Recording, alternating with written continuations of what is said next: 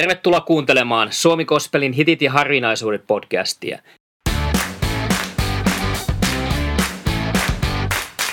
Minä olen Juha Yliakkola, Kansanraamattuseuran kaupunkityöntekijä Turussa.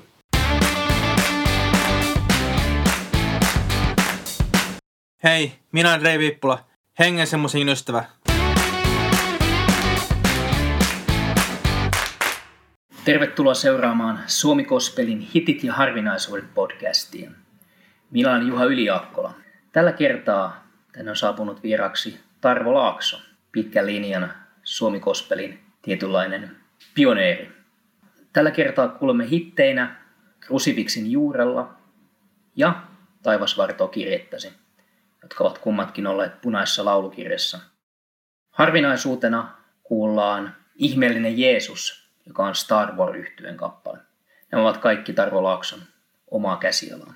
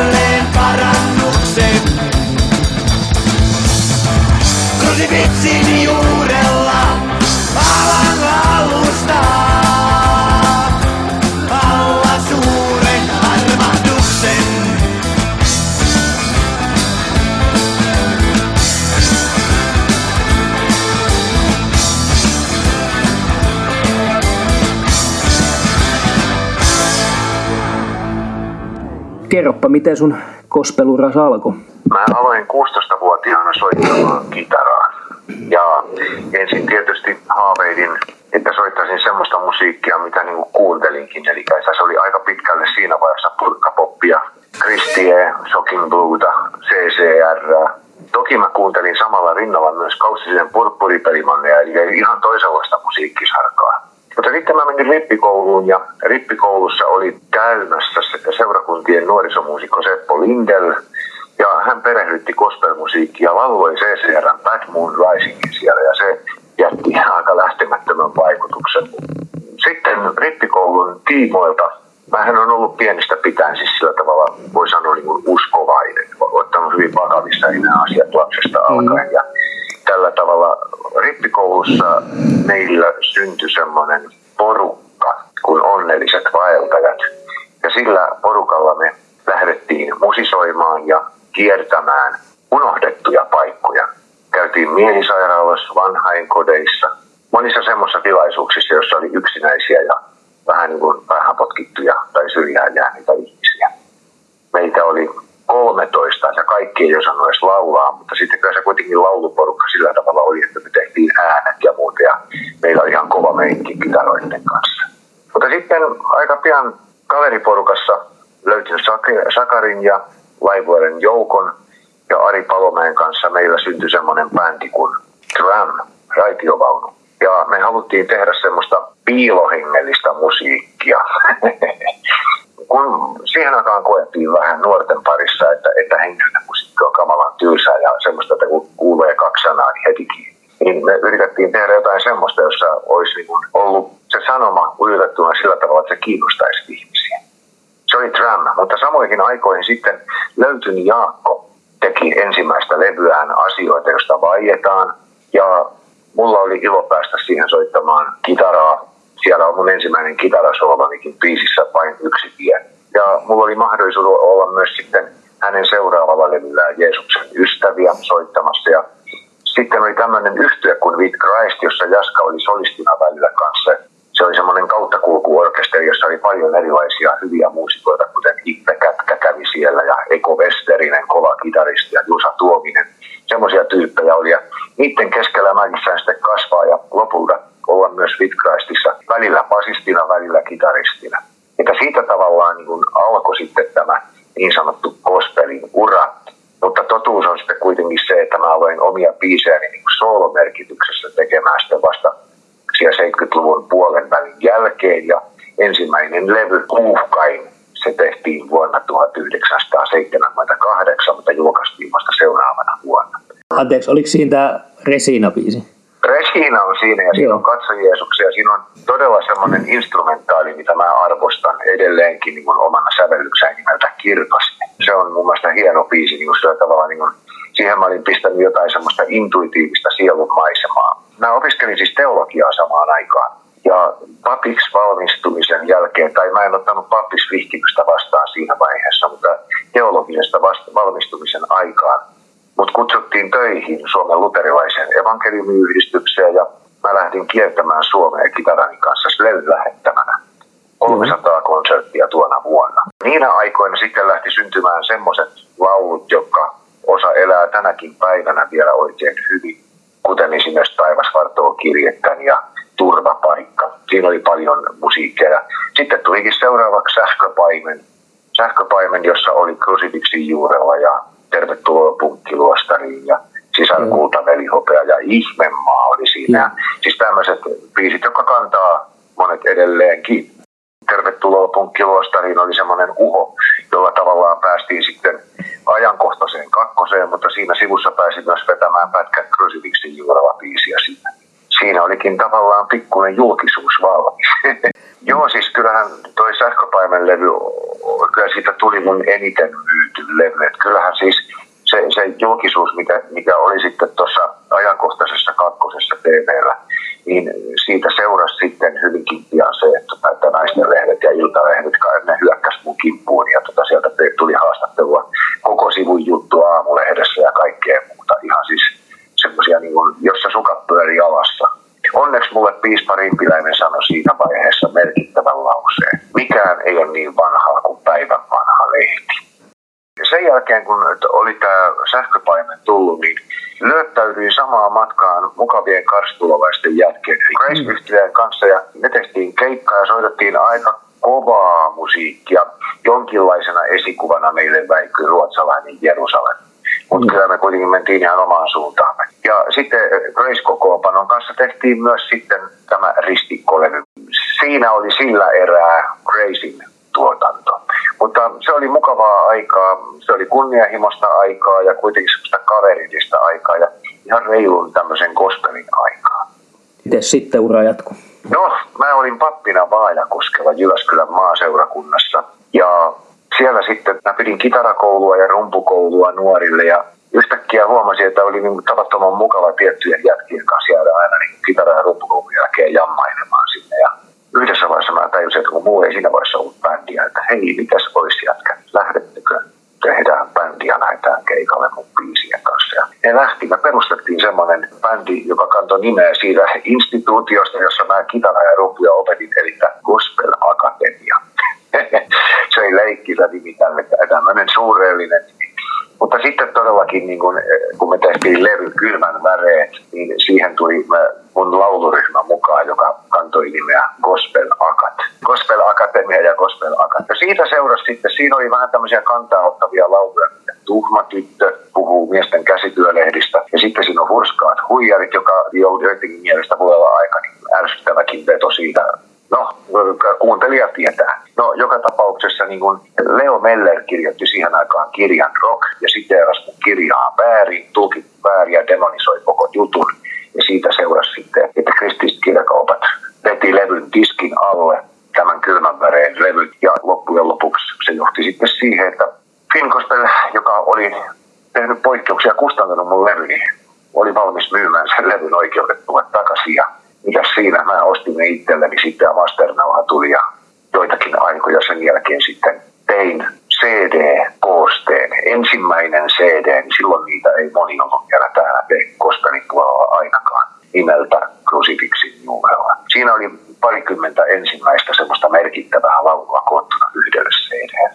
Mites toi mainittiin kahdeksankymmentäluvulla, niin on käsittänyt, kun luin sitä kirjaa, että oli toiset gospelmuustikot oli enemmän niin kuin yhteiskunnallisista asioista huolestuneet, kuten apartheidista, muun muassa Jaakko löytyy, ja sitten toiset oli enemmän julistavia, kuten The Road ja Profide.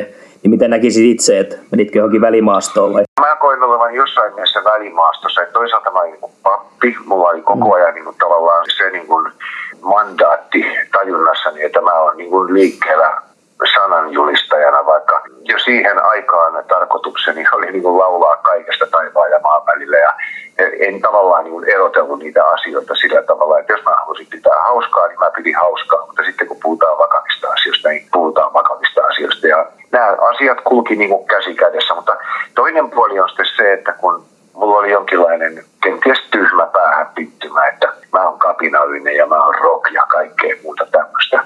Se karkotti ensinnäkin joitain mun faneja kauemmas. Ei kaikki tykännyt siitä, että mä leikin kovaa jätkää. Se oli lapsellista.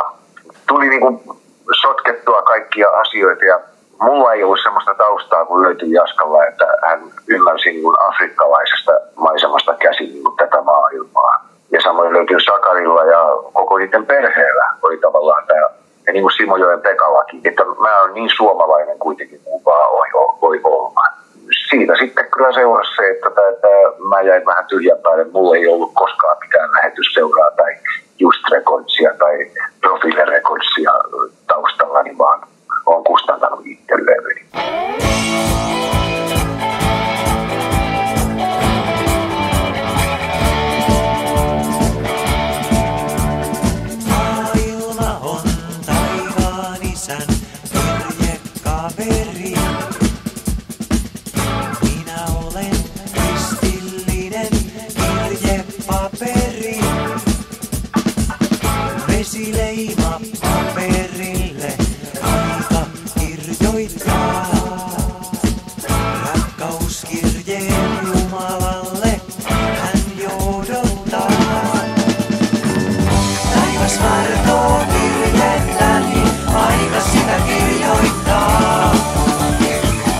Vesi leimaa sisällään, niin siinä mua muistuttaa.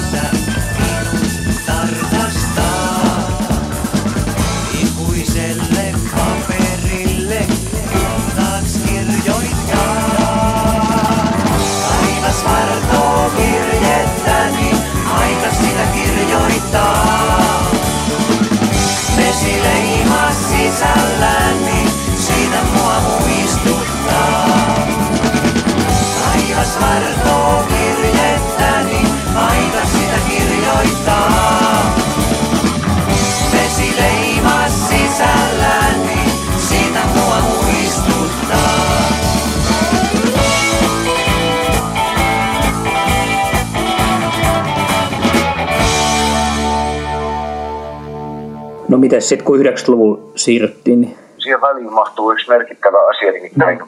Mä väsähdin papin töihin välissä ja mut valittiin Kauhajoen opiston opettajaksi. Mä olin opettamassa siellä musiikkia ja toisaalta sitten uskontoaiheita niin kansanopistoihmisille ja sitten tota jotain yleislinjan juttuja tein siellä myös. Ja sinä vuonna mä touhusin siellä niin kuin monenlaisten ihan maallisten muusikkojen kanssa ja osa niistä suhtautui meikäläiseen hyvin halveksivasti.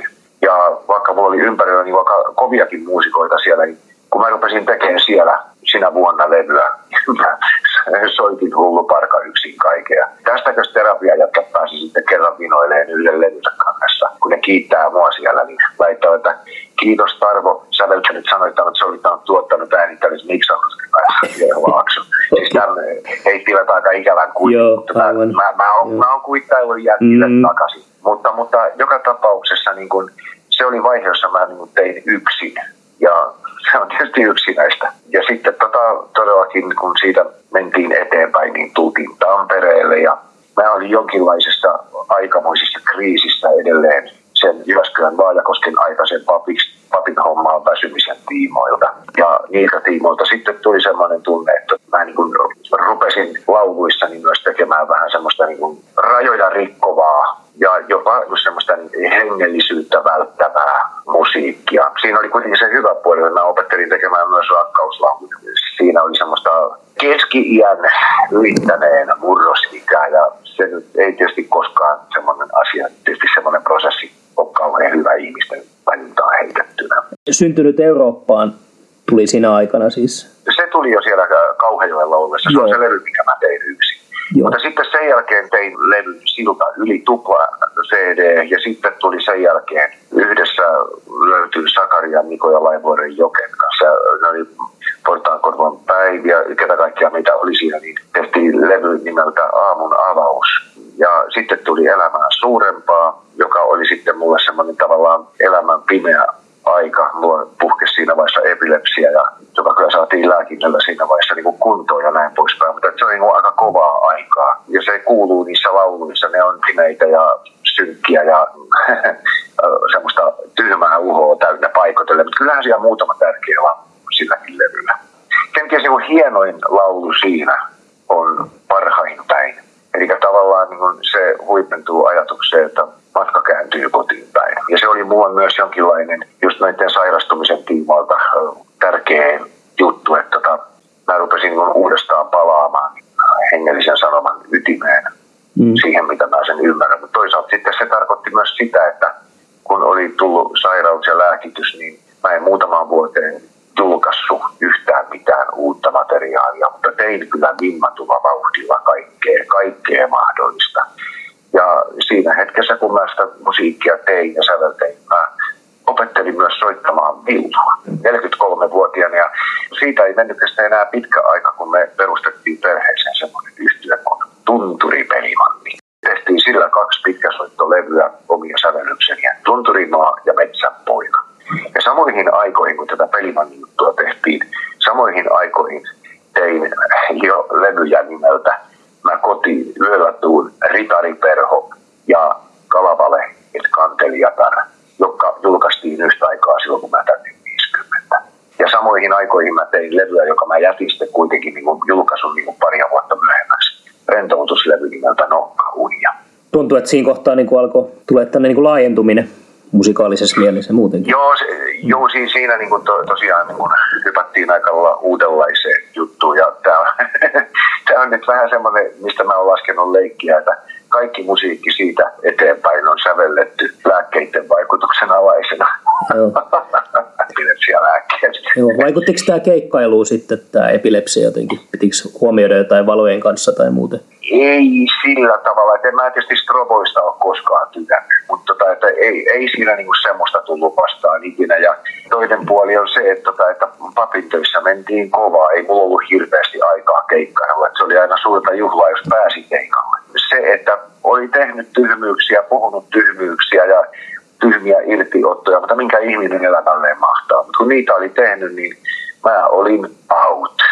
Siis mä, mä olin niin näistä gospel-kuvioista aivan out, että Suomessa ei syntynyt maata näkyvissä festarit ja muuta. Ja en mä siellä ollut enää mikään kiinnostavaa. Siis mä, mä saatan olla yksi niin kuin pääesiintyjistä evankelisella musiikkifestivalla. Mä olin todellakin ihan pihalla ja aivan omaa syytäni. Mitä poltin sillat, mitä katkoin mm. yhteyden. Mutta ihminen on tyhmä. No missä vaiheessa tämä Star Wars, tämä perheyhtiö? Mm. Joo, no siis se on aivan niin kuin oma mielenkiintoinen juttuunsa sitten. Kun meidän perhehän on käytännössä tunturipelimannit ja me on, siis pojat on kaikki suorittanut musiikkiopiston loppututkinnot ja osa niin kuin vähän pidemmällekin. Me kotona soitettiin jatkuvasti kaiken näköistä ja mä oon opettanut meidän jätkät soittaa rumpuja ja kitaraa ja kaikkea muuta. Niillä on sitten omat soittimet ollut konsalla. Niin siitä sitten kun mentiin eteenpäin, niin ei sitä ollut pitkä ajatus siihen, että, että hei, perustetaan bändiä, ruvetaan tekemään näitä musiikkia, että lähdetään soittamaan. Aivan ensimmäinen juttu oli se, että soitettiin mun vanhoja biisejä, Ihmemaata ja Krusifiksin juurella ja tämmöisiä jossain seuraavaan tilanteessa. Pidettiin jotain tämmöisiä riparilaulajaisia, bändillä säästettiin ja laulatettiin ihmisiä ennen rippikoumaa. Sitten kun mä rupesin jossain vaiheessa säveltään Raamatun tekstejä, se oli jo vanhempi juttu, mutta ne oli omasta mielestäni ne toteutukset niistä Raamattu-sävellyksemme jäänyt huonoiksi. Ruvettiin tekemään niistä tämmöistä niin vähän rokkaavampaa versioa ja lopulta sitten tällä perheyhtyeellä lähdettiin toteuttamaan kokonaisuutta rock-rakkaus-raamattu, eli R R R. Mutta siinä oli sitten tapahtunut yksi merkittävä asia, että kun jossain tilanteessa meitä aina kuulutettiin, että Tarvo Laakso ja kumppani, tai Tarvo Laakso ja perhe, niin mä väsyin tuohon tommoseen. Sitten mä olin yleensä päiväkodissa pitämässä hartautta, adventtihartautta, ja muuten niin kun lapset siellä puhuu keskenään. Siellä yksi sukulaislapsi sanoi, että mulla on Tarvo-levy, siinä on pelottavia ääniä. Sitten toinen vastasi, mullakin on Star Wars. Eli se kuuli Tarvon Star Wars. Mulla raksahti siinä hetkestä, hyvät ihmiset, Star Wars. Siinähän on se aivan perätön bändin nimi. Mä soitin kaverille, professorille, Douglas Robinsonille ja kysyin häneltä, mitä Amerikan meiningissä tarkoittaa, jos jättää S:n pois sieltä. Eikä Star Wars, siis tekee Star Wars. Sanoin, että ei siinä mitään, kunhan nyt jätetään sitä S:ää edestäkin pois. Niin ei siitä tule Star Wars, eli tervasota. Näin. Lapset sitten niinku keksi tämän nimen ja sieltä se napat. Joo, tai ne niinku keskusteli, että mä nappasin se siitä. Mutta että, että sitten Star Wars, sillä me ruvettiin aika siis kauhean harjoittelun ja yhteisen työskentelyn kautta tekemään asiaa. Ja ensimmäinen levyhän oli tämä R R R, eli tämä rock-rakkaus-raamattu. Kaikki on raamatun tekstejä ja soitettu vähän rassin hengessä osittain. Ja sitten tota, niin, seuraavaksi tehtiin levy, joka sille, joka vähän tarkemmin tekstit kuuntelee ja tajuaa, että se on koko levy alusta loppuun rukousta tavalla tai toisella. R R, eli rakkausläiskyköön. Sen jälkeen tuli sitten semmoinen vaihe, jossa säveltelin akustisia ja bändi-instrumentaaleja. Lopulta tajusin, että näistähän kannattaisi tehdä niitä jokaisessa kappaleessa. On ensin lauluosia, joka toimii akustisena ja sitten on instrumentaali. Ja syntyi Pyhän Hengen yhdeksästä lahjasta tuliterä.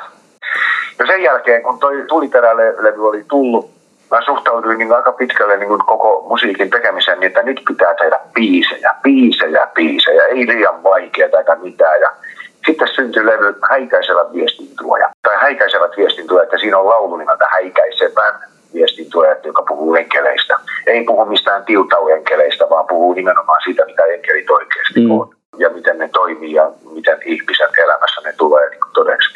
Mutta sitten siinä on paljon muuten tärkeitä biisejä. Siinä on esimerkiksi Ihmeellinen Jeesus ja siinä on Tee sinäkin niin. Siinä on vaikka mitä. Et siinä on niin biisejä, biisejä, biisejä peräkkäin. Ja ne oli nimenomaan sitä vaihetta, kun kauhean tuottelijasti halusin tehdä niin lauluja, joka toimii itsenäisenä juttuina. Ja sen jälkeen tuli vielä yksi levy, nimenomaan ihan tällä nimellä tarvoitsi Star Wars, Arkimeden piste, joka on hyvinkin kunnianhimoinen musiikillisesti. Siinä on vaikutteita aika monilta progeyhtyeiltä ja myös sanomallisesti siinä on asioita, mitä painokkaasti vanhenevana pappina on halunnut sanoa.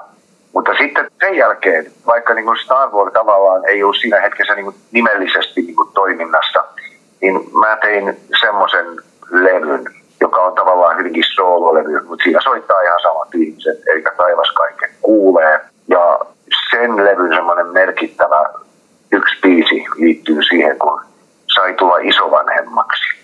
Toi nimibiisi Taivas kaiken kuulee liittyy nimenomaan, mitä mm. toivoo pienen lapsen oppivan ja ymmärtävän elämässään. Ja sitten vielä kun mietitään mitä eteenpäin siitä, kun koko ajan oli ihmisiltä kuullut, että milloin sä vihdoin teet sen akustisen levyn. Siis ihan jatkuvasti mä oon kuullut vuosia ja vuosikymmenten varrella tätä. Että mä sitä ajattelin, että tämä pitää tehdä ja tossa kun jäin eläkkeelle, mulla oli ollut monenlaisia sydänvaivoja tässä ja semmoisia, jotka on nyt saatu tahdistimella kuntoon ja lääkitys on kohdalla ja näin poispäin. Tätä piti saada taas niin jotain muuta ajattelemisen aihetta. Niin mä rupesin studiossa tekemään tämmöistä kokonaisuutta, johon tuli akustisia biisejä, jotka mielestäni on jäänyt vähän niin kuin varjoon sen takia, että ne on ollut bändillä niin raskaita tai jotenkin niin kuin vaikeita sovituksia. Ajattelin, että ne pitää saada niin kuin lauluina esiin. Sitten kun mä rupesin sitä tekemään J J-studiolla, mies ja kitara pohjalta, mikä muuten itse asiassa ei ole mies ja kitara, vaan mies ja kolme kitaraa. Se kitara, mikä siellä on takana, on rakennettu kolmesta kitarasta.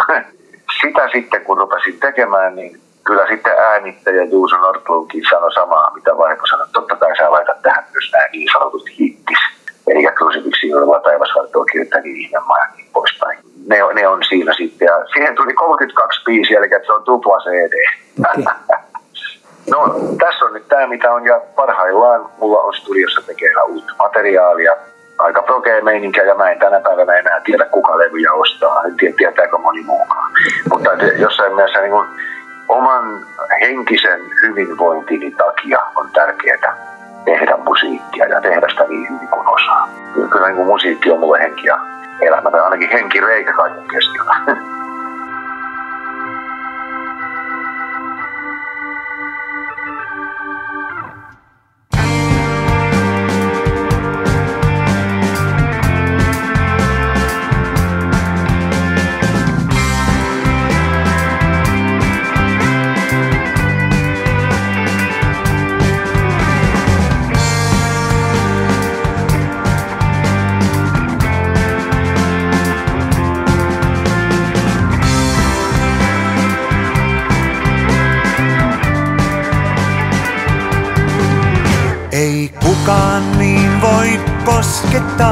Tai mieltä liikauttaa kuin ihmeellinen rakastava Jeesus.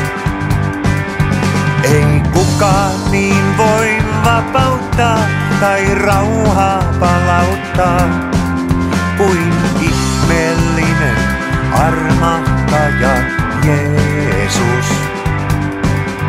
Jos sattuis mitä hyvänsä, tai kävis niin tai näin, Jeesukselta suojan saa. Hän tuntee omat pyhänsä, siksi katson ylöspäin. Jeesukselta viimein suojan saa.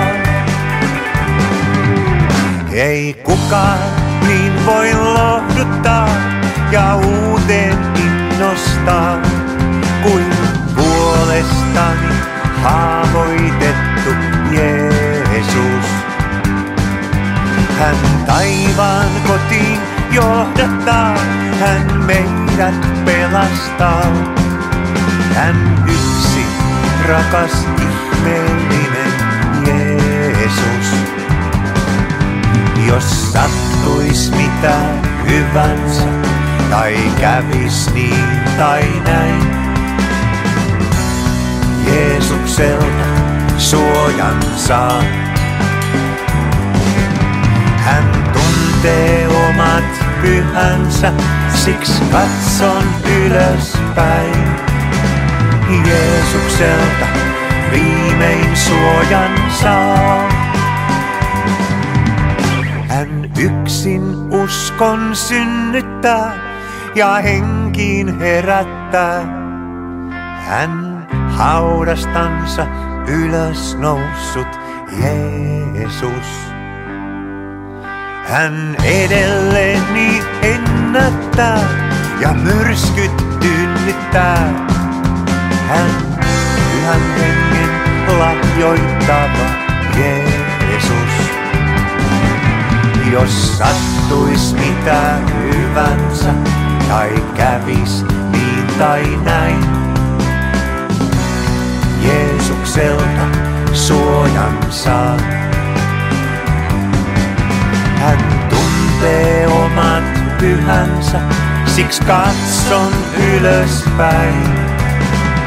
Jeesukselta viimein suojan saa. Jos sattuis mitä hyvänsä, tai kävis niin tai näin, Jeesukselta suojan saa. Hän tuntee omat pyhänsä, siksi katson ylöspäin. Jeesukselta viimein suojan